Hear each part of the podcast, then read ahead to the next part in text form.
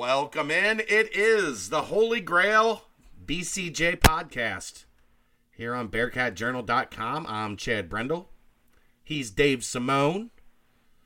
Thanks as always to our title sponsor, the Holy Grail at the Banks. Be ready next week, Dave. We are cranking up the watch parties again. Another two game road swing, another two watch parties at the Holy Grail as we will be there for games against Wichita State and UConn next weekend. So Wichita State on Wednesday, UConn uh, it's another Sunday one, right? It feels like the, the rest are just Sundays from here on out after uh, this Saturday. Yes, I, I believe that's I believe that's right. So Wednesday and Sunday, Wednesday night, come watch what should be a huge game on the road at the Roundhouse in Wichita, and then Sunday as they take on the Huskies of Connecticut. I believe Sunday is at one. So, uh, noon. Noon? I thought it was, one of them's at one coming yeah. up. But yeah, noon. I will be there. You should be there as well. It will be a good time. As these Bearcats are uh, are getting on a roll, it will be a very good time to come down to Holy Grail Banks and cheer on the team. Get yourself some beers, get yourself some wings, and enjoy watching the game with the Bearcat Journal crew. Dave. Yeah. It's getting pretty fun. Following following this team. As the Cincinnati Bearcats not too bad as their uh as their the last three home games, they beat Tulsa, who is in tied for first place in the league. They beat Tulsa by 31, beat East Carolina by 25, and then on Tuesday night, just absolutely trounced. What was, I mean, coming in, that was regarded as a pretty good SMU team. Cincinnati stomped on their throat early and pulled away to win by 22. It was a fantastic night for Jarron Cumberland, an efficient night for Jarron Cumberland as he pumps in 28 points. And the defense just absolutely shut down what was a very efficient, a super efficient SMU offense coming into the game and took away basically any production from Kendric Davis, who was looking like he was going to be in play for a first team all conference selection coming into that game. 16 and a half points a game on the season, 7.1 assists. He was the leader in the American Conference in assists coming into the game. He goes 0 for 6 from the floor, 0 of 3 from 3, only one assist, no points. Great job by Mika Adams-Woods. Uh, Chris McNeal also getting some minutes on him. Keith Williams a little bit. Zach Harvey a little bit.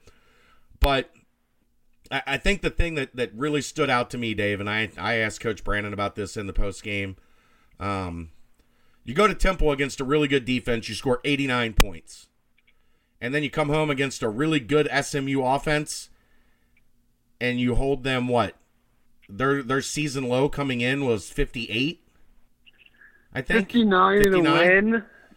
So and yeah, they had only scored under 74 times. Yeah. So you hold them way under their, not just their average, way under their previous season low. And just in terms of taking away what SMU wanted to do offensively, uh, they they dominated that game start to finish. Yeah, I think that was my biggest takeaway was the things that they did poorly in the first half against Temple defensively, I thought they did a really good job against SMU, and that was you know kind of guarding the ball, limit, limiting dribble penetration, and interior post defense. Um, you know, they they also did a really good job against SMU's um, ball screen actions, but like the, the issues that we saw against Temple, it seemed like SMU tried at least initially to kind of see if those had been corrected, and they clearly had been.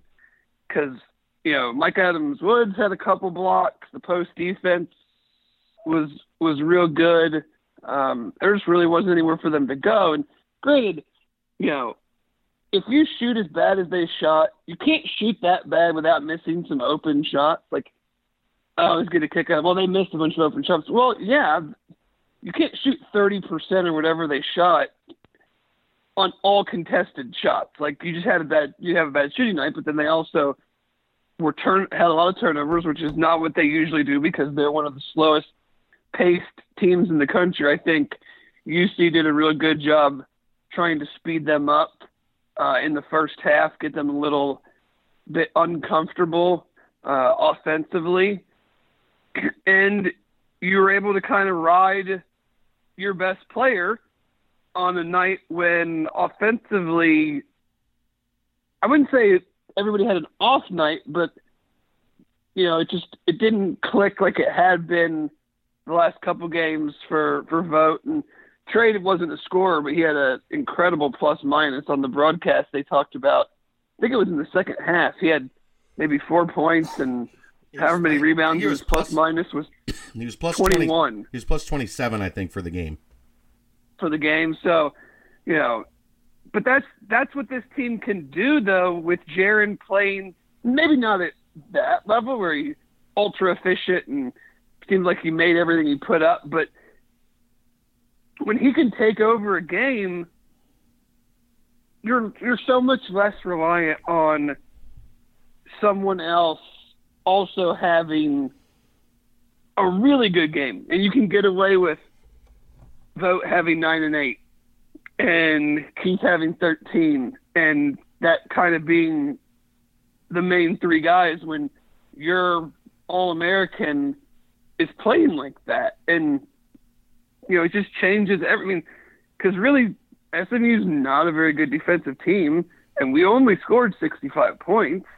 Right. But it was never close because, you know, and, and John talked about wanting to get both sides in sync at the same time.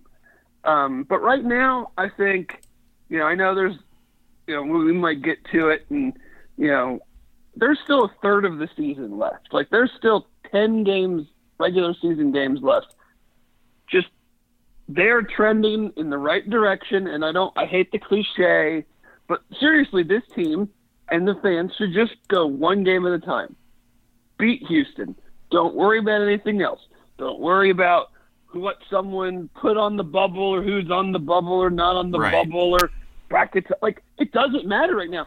Like those things are fun to read, and I don't read them at all right now, but just because it literally is not worth the toilet paper that we use to wipe our butts. With a third of the season left, like you're there's no way you can tell me that all of these kind of mid-tier teams like, oh yeah, this team is on the bubble, this one's not, this one's in. Like you give me three teams in those situations, I could totally see them winning 7 out of 10 or losing 7 out of 10. So just focus on what they can control, beat Houston, you know, and go from there. Because I think the, I think the best thing we can say about them is that Jarron is good to go. Guys have bought into their roles and they're trending in the right direction. Yeah, and that's I mean, Dave isn't this exactly what we talked about from the beginning? A matter of when will this team click? and now yeah. it's uh, starting to click. I mean, it's not there yet. I don't think. There are still things to clean up. There are still situations where, like you said, it, it, they're not fully connected on both ends on the same nights. Um, we haven't seen that yet, but Temple was a top 15 defense. They scored 89 points. SMU in efficiency was a top 25 offense. They scored 43. So what we are seeing, I think, and, and I again, this is something I, I pointed out in my line of questioning in the post game co- press conference last night. This team is paying a lot of attention to the scouting report and, and, and adhering to what the staff is asking of them right now. And to me, that's the telltale sign that a team is locked in, right? More so than Right. are you making shots or wh- whatever might be happening on the court. The coaching staff is saying, this is exactly what we want from you. This is how we want it done. And they have a basketball team right now that is going out and is able to execute those things at a pretty high level, which we didn't see earlier in the year. And we're starting to see with consistency over long stretches right now. Yeah, I mean, we're still like they probably should have been up about 20 in the first half, but they had again careless turnovers in the first two thirds of the first half, and then the last seven and a half minutes they turn it over once, and it goes from a 14 po- or a four point game to a 14 point game. Funny Like- how that works, isn't it? It's it's it's it's wild. Especially with the team that that is, it, you know, with what their shooting percentages have become in conference play. If you cut out the turnovers, they're going to be really good on offense. Yeah, I mean, their shoot last three games since Memphis, they're shooting basically 49% from the floor, 35 from three, and 70, I think 78 or 79% from the line. So, That's and they're good. they're still a good re- they're still a good rebounding team. They only gave up eight offensive rebounds on 40 misses. So if you don't turn the ball over, right now, you got about a two thirds sh- chance of scoring because you're either going to make a field goal or get an offensive rebound and, and then score again or, or get fouled right. with the way they're shooting and playing offense.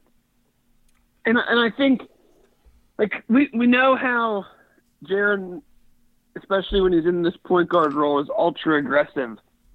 But like some of those passes last night, I'm just like, they're just such a what is the point of those? Well, Like- You're gonna throw it ahead to Vogt, and then he's gonna do what with it? I, look, I I get what people are saying in that in that vein, and to an extent, I agree. But I think there is also a point where you have to realize part of what makes Jarron elite, and maybe a big part of what makes Jarron elite, is he sees things before anybody else sees them. He sees things as they're developing. And I don't want to take that aggression away from him where he's thinking in a in a split second decision, wait, who am I trying to pass this to? Wait, who am I like the, the pass to Mamadou, I think, was the, the perfect example last night. In transition, he he catches someone flashing, and the pass was impossible. I have no idea how he got the pass from point A to point B.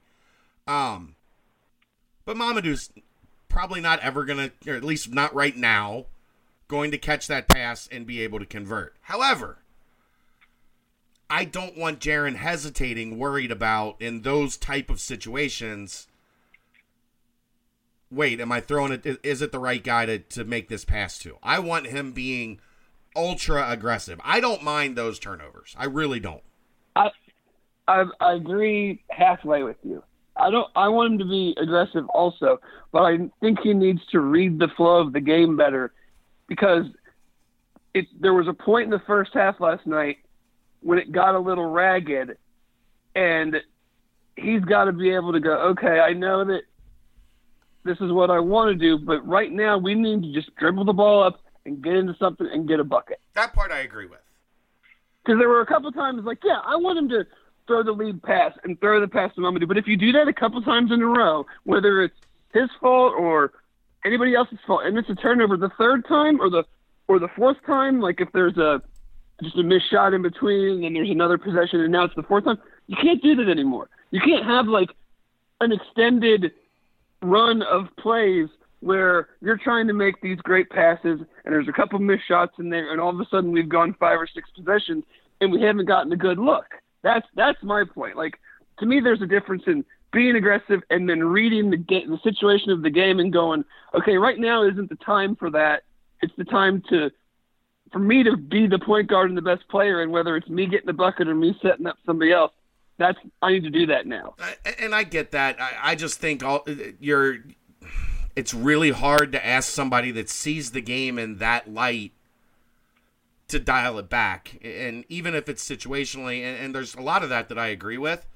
I just don't know if you're gonna get the best of Jarron if he's worrying about now, like the two the two attempted alley oops to Trey, those weren't there. There was no point in throwing those passes. The defense wasn't going to allow, allow either of those plays to happen. If it did, it would have had to have been in such a small window that it would have been like highlight of the decade type stuff. Like, right. But the the pass to Vogt, the pass to Mamadou, those I don't really mind because I it's just him seeing the game and reacting, especially if they're going to continue to have a big part of this uh, attack be moving the ball forward via the pass, you're going to just have some of that. That's it's the nature of the beast. Um, so I, I think you know I don't think you're wrong. I just think there are certain situations where I don't mind it. Other situations where it's like, you know, what what good is a lob pass going to do in that situation?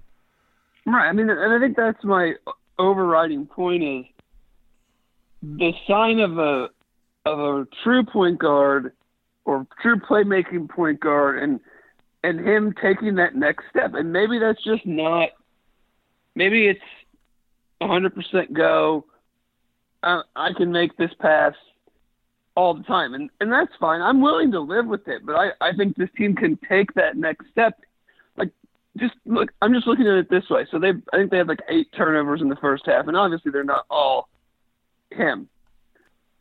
But if that was five turnovers, and they ended up on those other three possessions, they ended up scoring four points or whatever. That could be the deciding factor in a game at some point.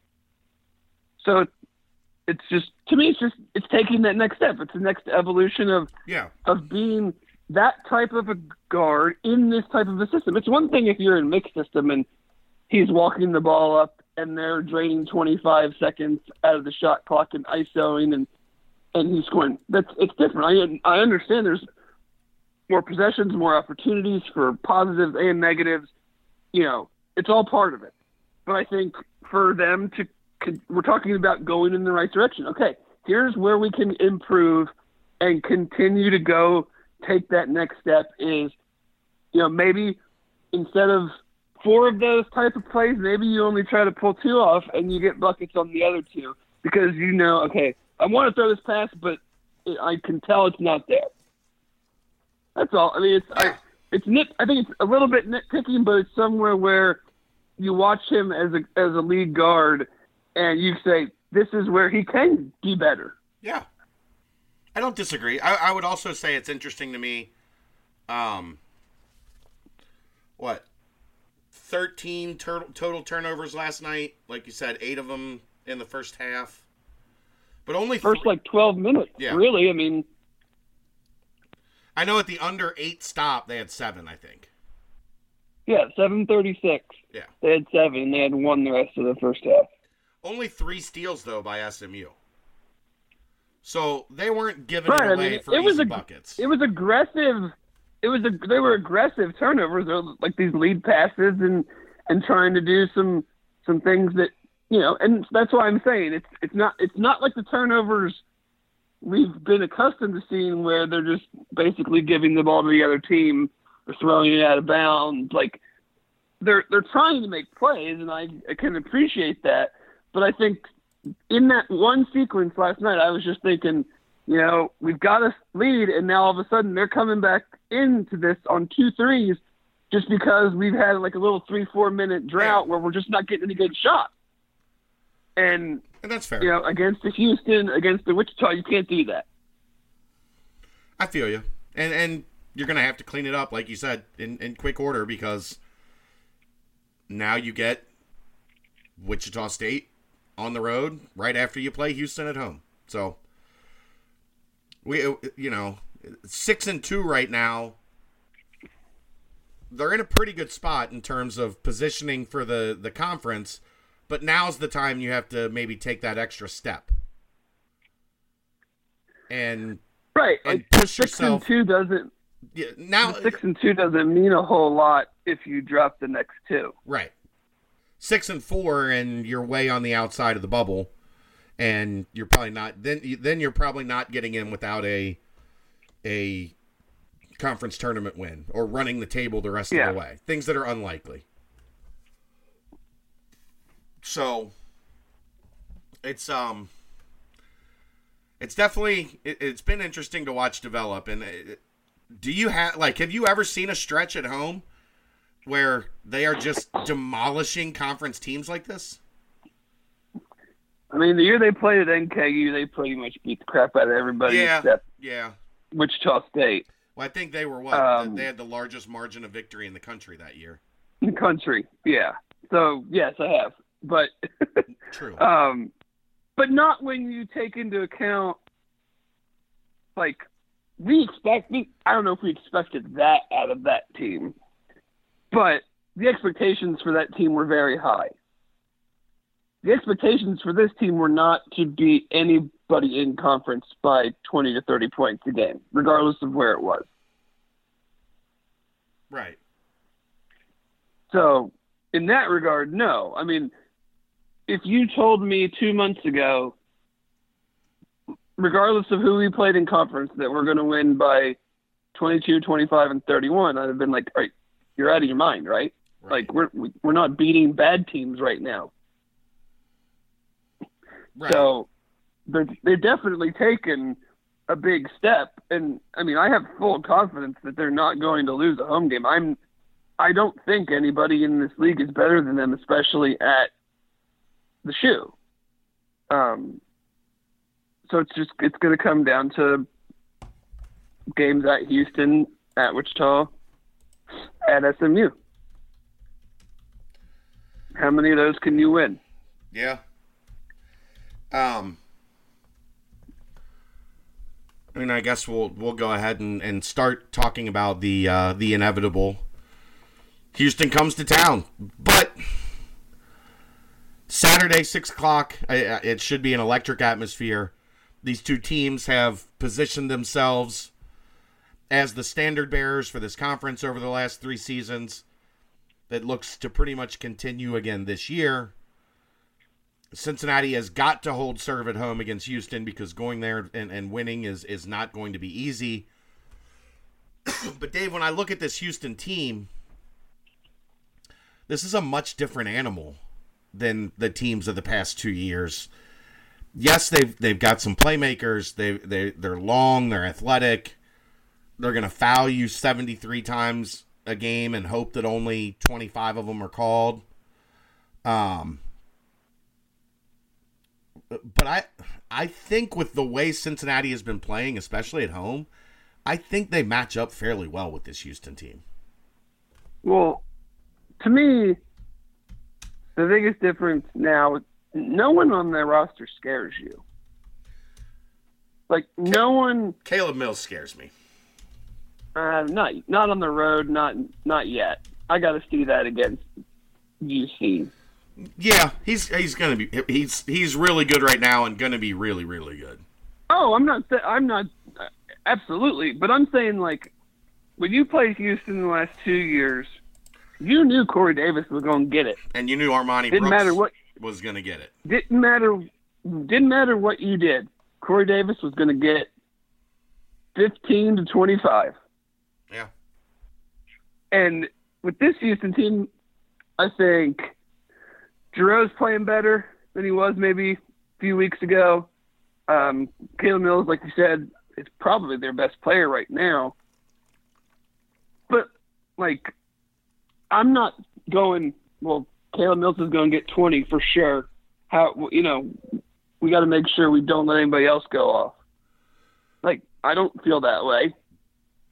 Um, I I don't think their bigs are as good as they have been.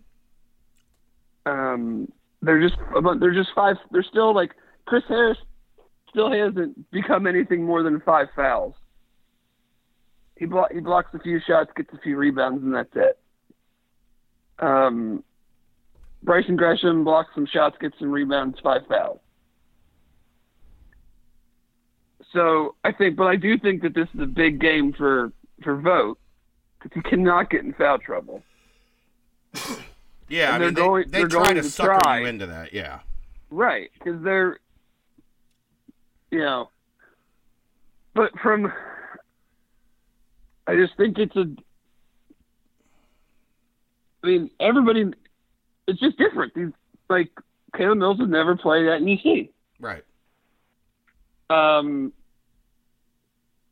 that the other guys have, but they don't have like a, you know, I'm still wondering, is Hinton- Mills their guy in, Hinton- in crunch time now? Yeah. I mean, Hinton has been almost more He a, really good glue guy than he has been He hasn't- than a star turn type guy. he hasn't really taken that that step I thought maybe he was going to. I would agree with that. Um, So I mean, they they obviously still have good players. They're 21st ranked in the country. yeah, I'm not saying they're bad But- by any stretch. Oh no, I'm not either. But I think just from like from this standpoint, when you have Jay, when you have Trey, you have Keith, you have Chris Vogt, like I think those. I mean, I think those guys are more than capable of continuing what they've been doing against a better team at home. Yeah, I, I I just think when I look at Houston, the, the thing especially last year that always scared the crap out of you was Brooks and Davis going on one of those stretches where the two of them combined for 14 of their 18 points in a 3-minute run. And I just don't know that that this Houston team yet has that ability to put one of those, you know, crazy 18 to 3 runs on you that we've seen from them in the past 2 years that we saw from them last year at Fifth Third Arena. Where they were able to put that Oh, game yeah. away in, in quick fashion.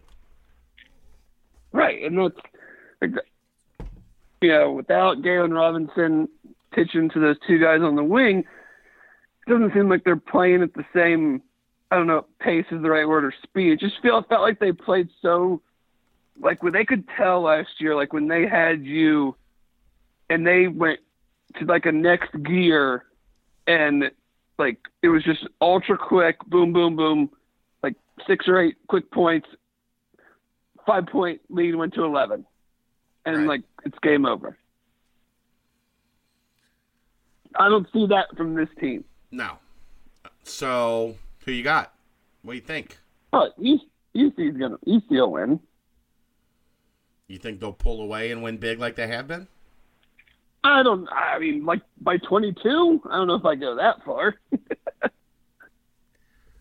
um i mean Jarron is clearly in in something right now so Yeah. it's not out of the realm. I mean, it's it's all it's from this point on. It's going to be about the other guys. Like, do you get enough from the other guys against the better teams? Because like nobody from who's checking him from Houston, Right. so it's about the other guy. All right. I, I, I've, I've got Cincinnati as well in this one. I do. I do have one random question about UC this year. I want to see if you believe this is true. Is Jarron Cumberland a better three point shooter off the dribble than catch and shoot? Uh, no. I, I think some of that is cyclical. I think he has been of late.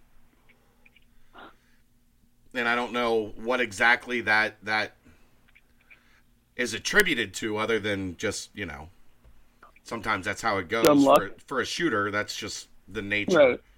of, of how it goes sometimes. I mean, he shoots so well. I think he's gonna make everyone quick up. Right.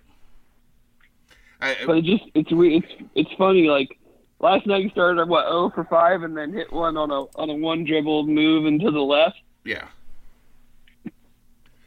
So I, I I'm I got something else I want to I want to I want to switch gears real quick. Maybe we'll come back to basketball. Okay. UC just released their top 10 moments of the 2019 football season. A little bit ago on Twitter. I want to go over this. Yeah. I- I, I, I, I saw that. Number 10, Dokes putting up three touchdowns against Tulsa. I think that's fair. Warren, number 9, rushing for 2,000 career yards. I, I might have that higher. Uh, Ridder's Birmingham Bowl performance at number 8. I might have that higher.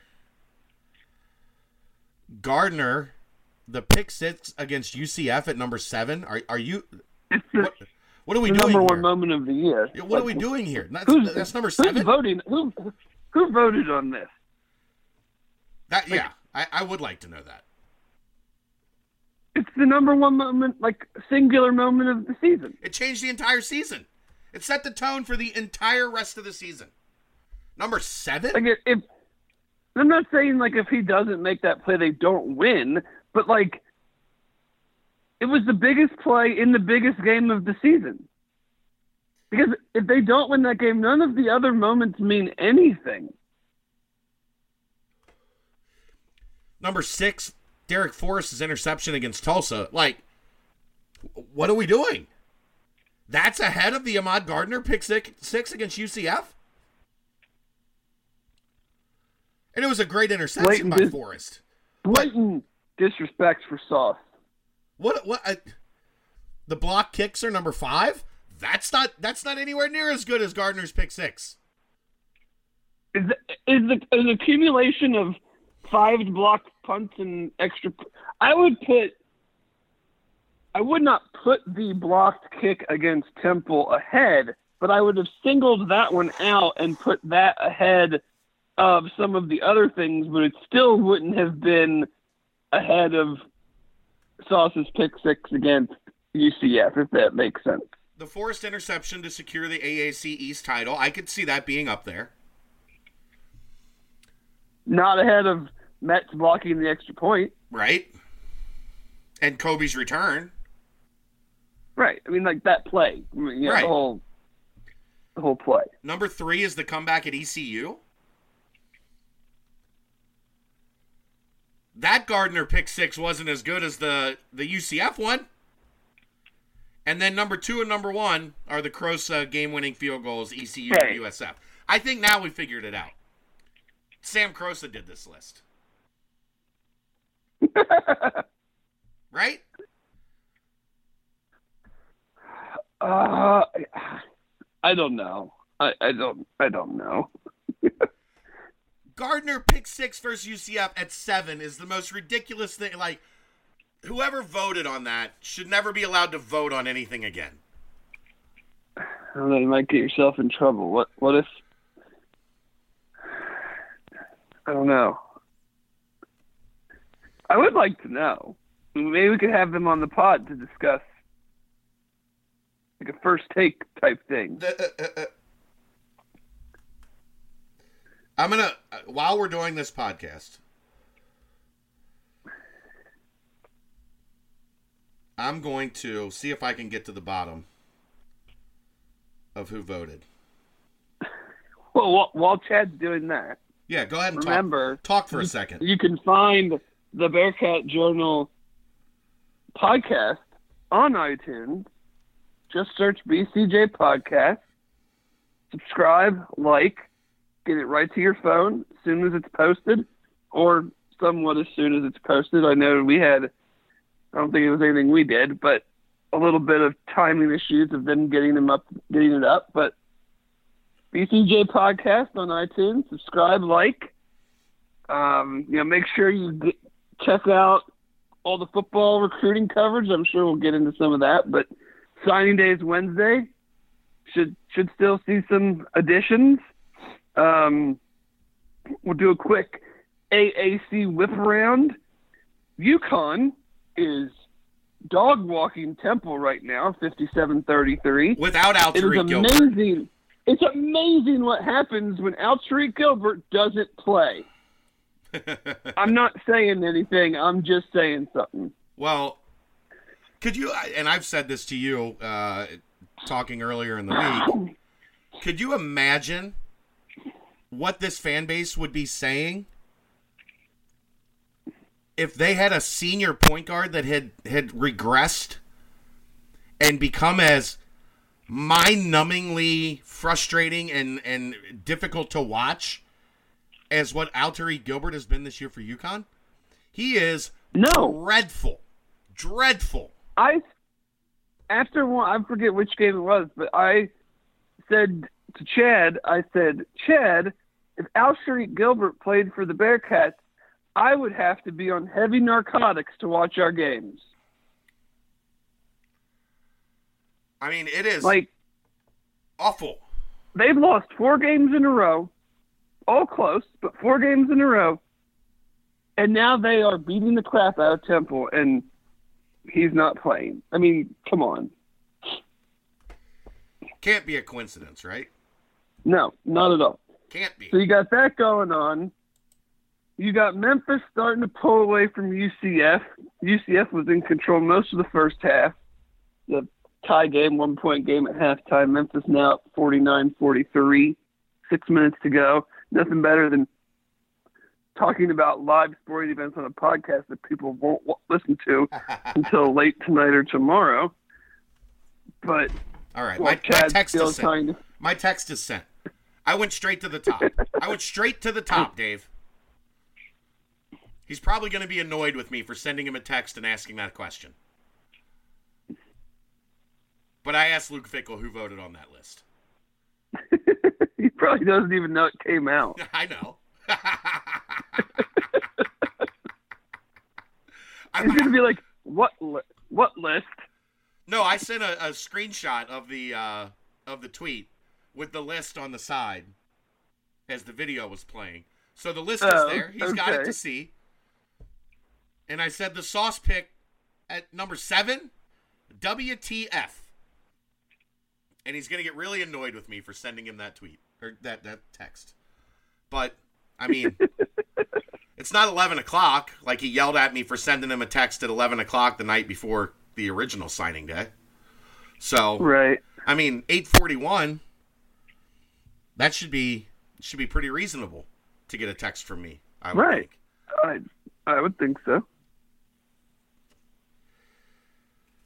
Signing day coming up, the second signing day. We are what uh, exactly a week away. Yes, we are. So let's uh, let's discuss that a little bit before we get out of here tonight. Two commitments over the weekend. You get one from Dominique Perry, defensive lineman out of Maryland, who I think that from what I know, this staff is very high on Dominique Perry. They see him, I think, very much in the mold, and he'll probably start at strong side defensive end. But my guess is long term that that's a kid that they see very much in a similar light as Jabari Taylor, Elijah Ponder, Curtis Brooks. Um, yeah, not not Marcus Brown because Brown is is a lot bigger. But I think they see Perry as a guy that they can get up in that probably 275, 280 range and be a disruptive force, whether it be at strong side defensive end or inside a defensive tackle. Um, I know people get caught up in the ratings, but especially at this level, when you're looking at defensive linemen, you're not always going to get exactly what you want in terms of physical attributes, in terms of ratings, whatnot, and what have you. I think they have a guy they really feel comfortable with in this class inside and Justin Watley. And I think they see Dominique Perry as a guy that, that could complement Watley in a very good way uh, as we get into, you know, when this class starts to to get on the field and and, and see action. Uh, I know they are very excited to have been able to land Dominique Perry, uh, even if some wonder why they would take a kid that, that has that ranking. Well, yeah. I mean, not really gonna pro- protest what they've been doing on the defensive line of late. and I think they had to get someone just because get an get an additional guy just because you look at the classes like you have heavy heavy senior junior Right. defensive line, so you're you gotta you have to balance it out. So it, it makes total sense in that regard. I mean, I was impressed just watch his highlight tape, take highlight tapes for what they are, but I mean, he chased down a running back from the opposite side of the field, like 60 yards downfield, made the tackle. I don't, I mean, not a whole lot of defensive linemen are doing that on any level. So I mean, it shows he has he has traits. It's, it's always going to be with with this level of guy. Like, okay, well, how can like where are you player development wise? This staff has shown to be very good at that. So, I, you know, at least in certain positions. Right. And then a commitment from a guy that we've been waiting on a commitment from basically since June. As they get one from Chris Scott, wide receiver out of Pickerington. Good size, good athleticism, not great high end speed, but at a 4 6, he's fast enough on the outside. Probably going to be more of a, a possession guy, a guy that, you know, can go up and, and high point the football, make contested plays. Um, I think that's going to be one that, look, let's be real. They are looking to completely overhaul that receiver room. You're bringing in two kind of slot guys and, and Tyler Scott and Norman Love. You've got Chris Scott in the fold. There's very much a, a possibility they bring in a transfer wide receiver. And I'm not going to be surprised if there are two more high school receivers added as we get to signing day. On top of what they've already got, Dave, that puts six new bodies in that wide receiver room and I think you started with a, a 6'2", 6'3", kid um, that that can make plays on the outside, which is what that room has been lacking outside of Alec Pierce, especially now with the departure of Malik Moj. I think Chris Scott is exactly the type of guy they, they need to add. Now attention turns to Marquez Bell, turns to Mike Petway. Maybe they've got a uh, a secret bullet in the gun. We'll find out as we get closer to signing day. But ultimately, if you're going to completely rehaul what your outside receiver group looks like, Chris, Scott, Chris Scott's a pretty good way to start it, a top 25 kid in Ohio. Well, yeah. I mean, excuse me. Like we we talked about, you know, the way they were going to transition kind of their philosophy, who they were looking at. We also said that it wasn't going to be six, five, ten fat guy, like super speed guys. You still you still need. I mean, like if he's, it's pretty lofty standards from a UC standpoint, but like if he's Khalil Lewis, I'm good with that. Khalil didn't have blazing speed he ran great routes. And I maybe So, and I mean, I, I I'm coming to the the realization I probably underappreciated Khalil Lewis. Not that I didn't think he was good, but he was probably better than I gave him credit for. In looking at what they were able to do this year, Right. just a, But I mean, if that's the type opinion. of if that's the type of guy he is, well, every team, most I mean, most every team would take that, right? right. I agree. You don't, you know, I just think it's the, it's the getting away from like the, the abundance of six, two plus, two ten, 215 plus guys that you know just aren't built for the type of offense they need to run. Yeah, but I mean, you still need those guys in the room.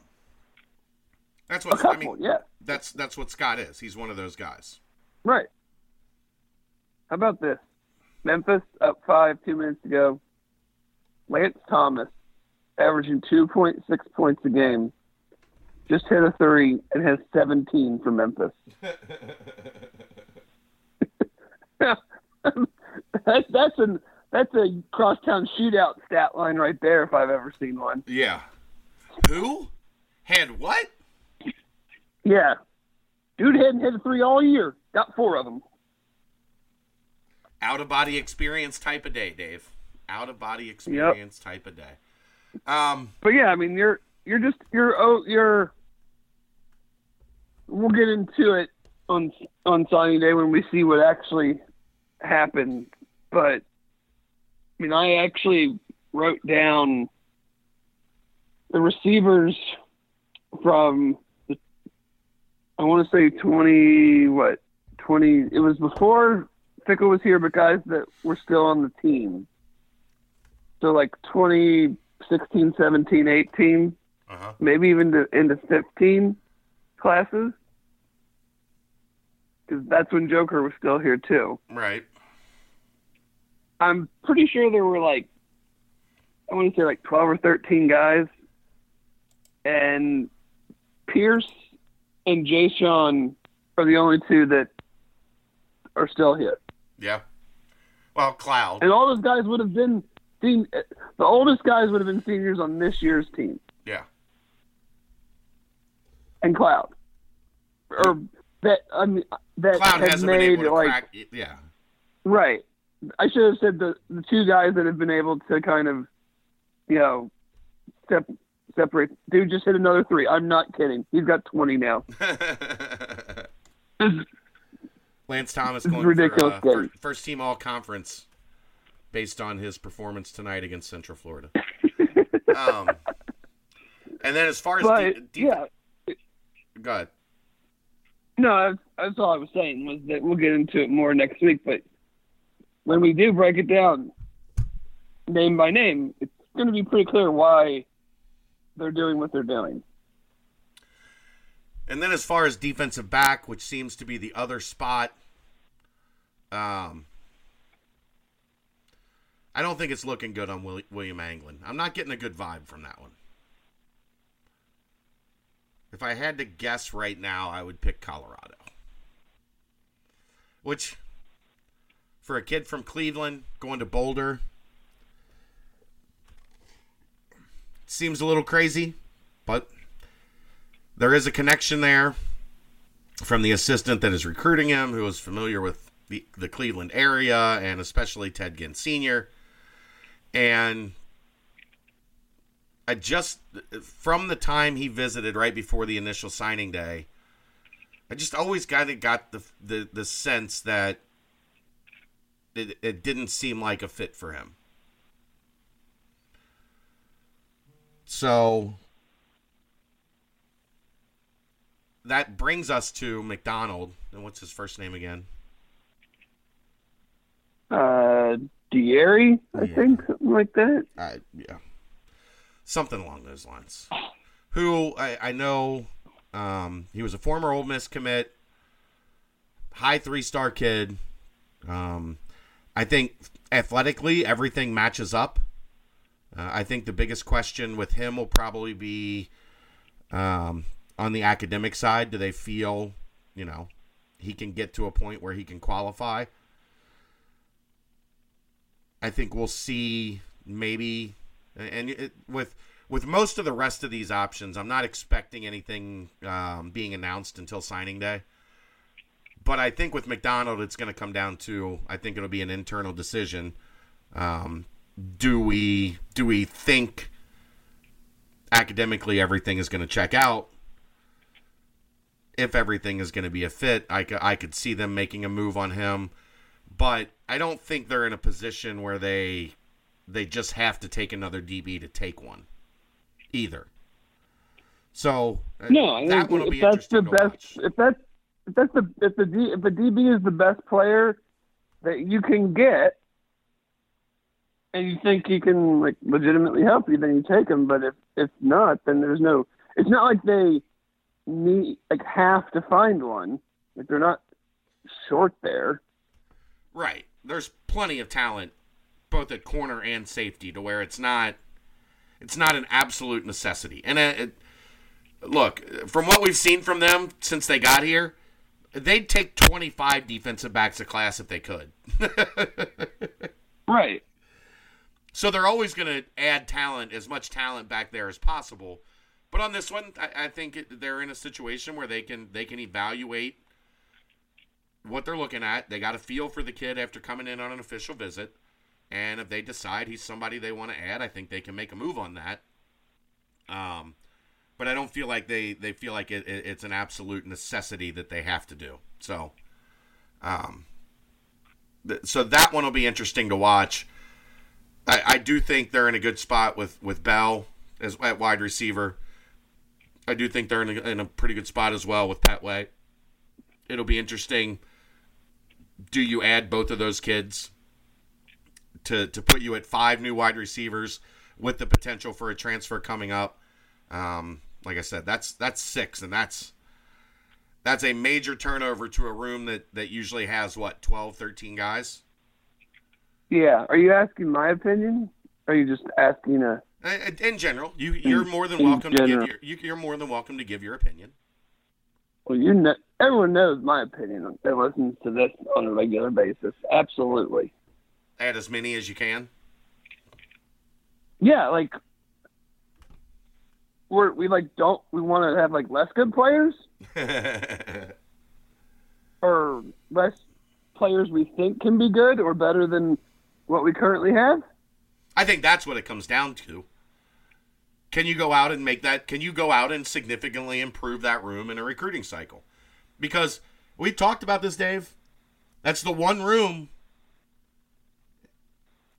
like you just said, that's the one room that hasn't popped on the recruiting trail since this staff took over. They got to figure out a way to, to, to get more out of it. And if that includes a complete overhaul at, uh, going into year four, then hey, you know what? Sometimes you got to sit down in the boardroom, you got to analyze your strengths and weaknesses, and say this is where we've missed, and we need to to make a change. Then you then that's what you Well, do.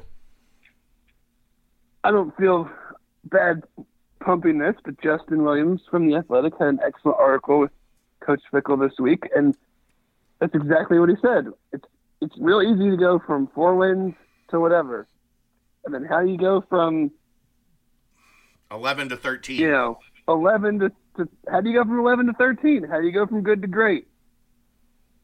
You're not going from this year to higher than than this year with the same production you had at wide receiver. I can tell you that much.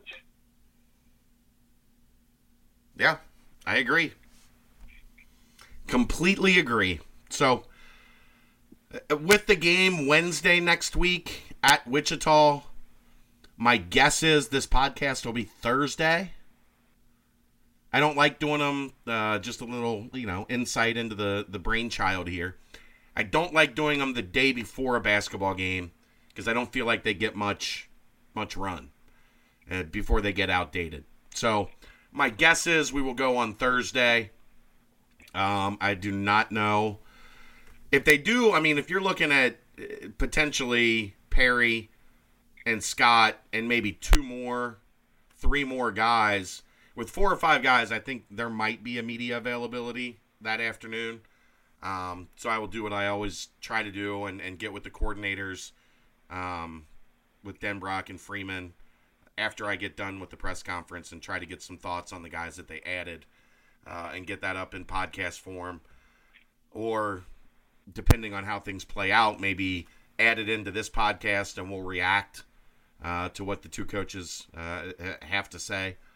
Um, but I would think Thursday would be when to uh, to look for this show next.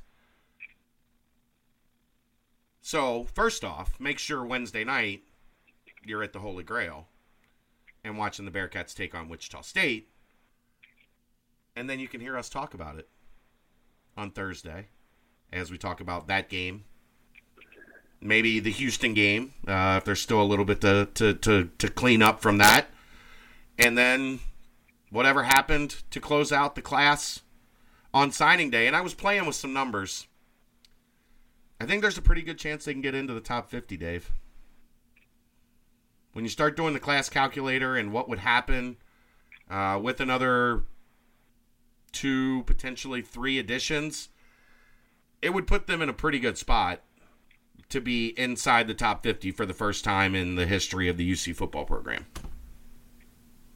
Right. Yeah, I would I would think so. Not going to guarantee it, but I'm saying I think there's a pretty then, good chance. Then you're getting you're getting closer to the you're getting closer to the even like being closer to the quantity that those other schools would have. Like you're never going to get there. Right. Recruiting the guys they're recruiting if you only have like you know 18 commits. You have to get the quantity up. Oh, about I, well, I if guess. you're around, Go ahead. if you're around 85, you know, if your player averages around 85, you're going to have to get that quantity much closer to the 25 mark to get into that area. By the way, give our thoughts on. Uh, I'll get your thoughts. Evan Prater, number 45 player in the country, first time in school history UC lands a top 50 player, and not only a top 50 player, but a quarterback, the number four quarterback in the country according to 24/7 Sports. The guys ahead of him, the three guys ahead of him, are going to Alabama, Clemson, and Ohio State, and you get the guy right after them. It's not bad. The future is It's bright. insane. It is It's insane. insane. It is. Like, it's insane. And credit to Like- Evan.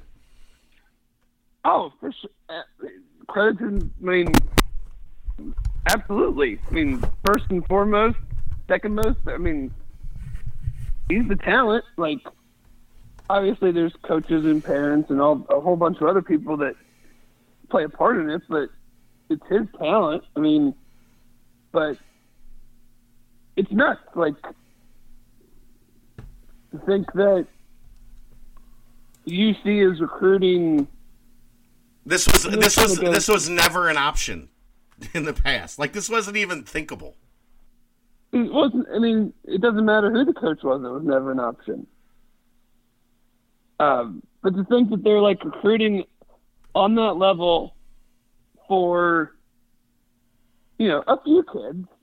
Like obviously, not all of them are Evan and and going to the, you know, All American game and holding their own and jumping sixty something spots.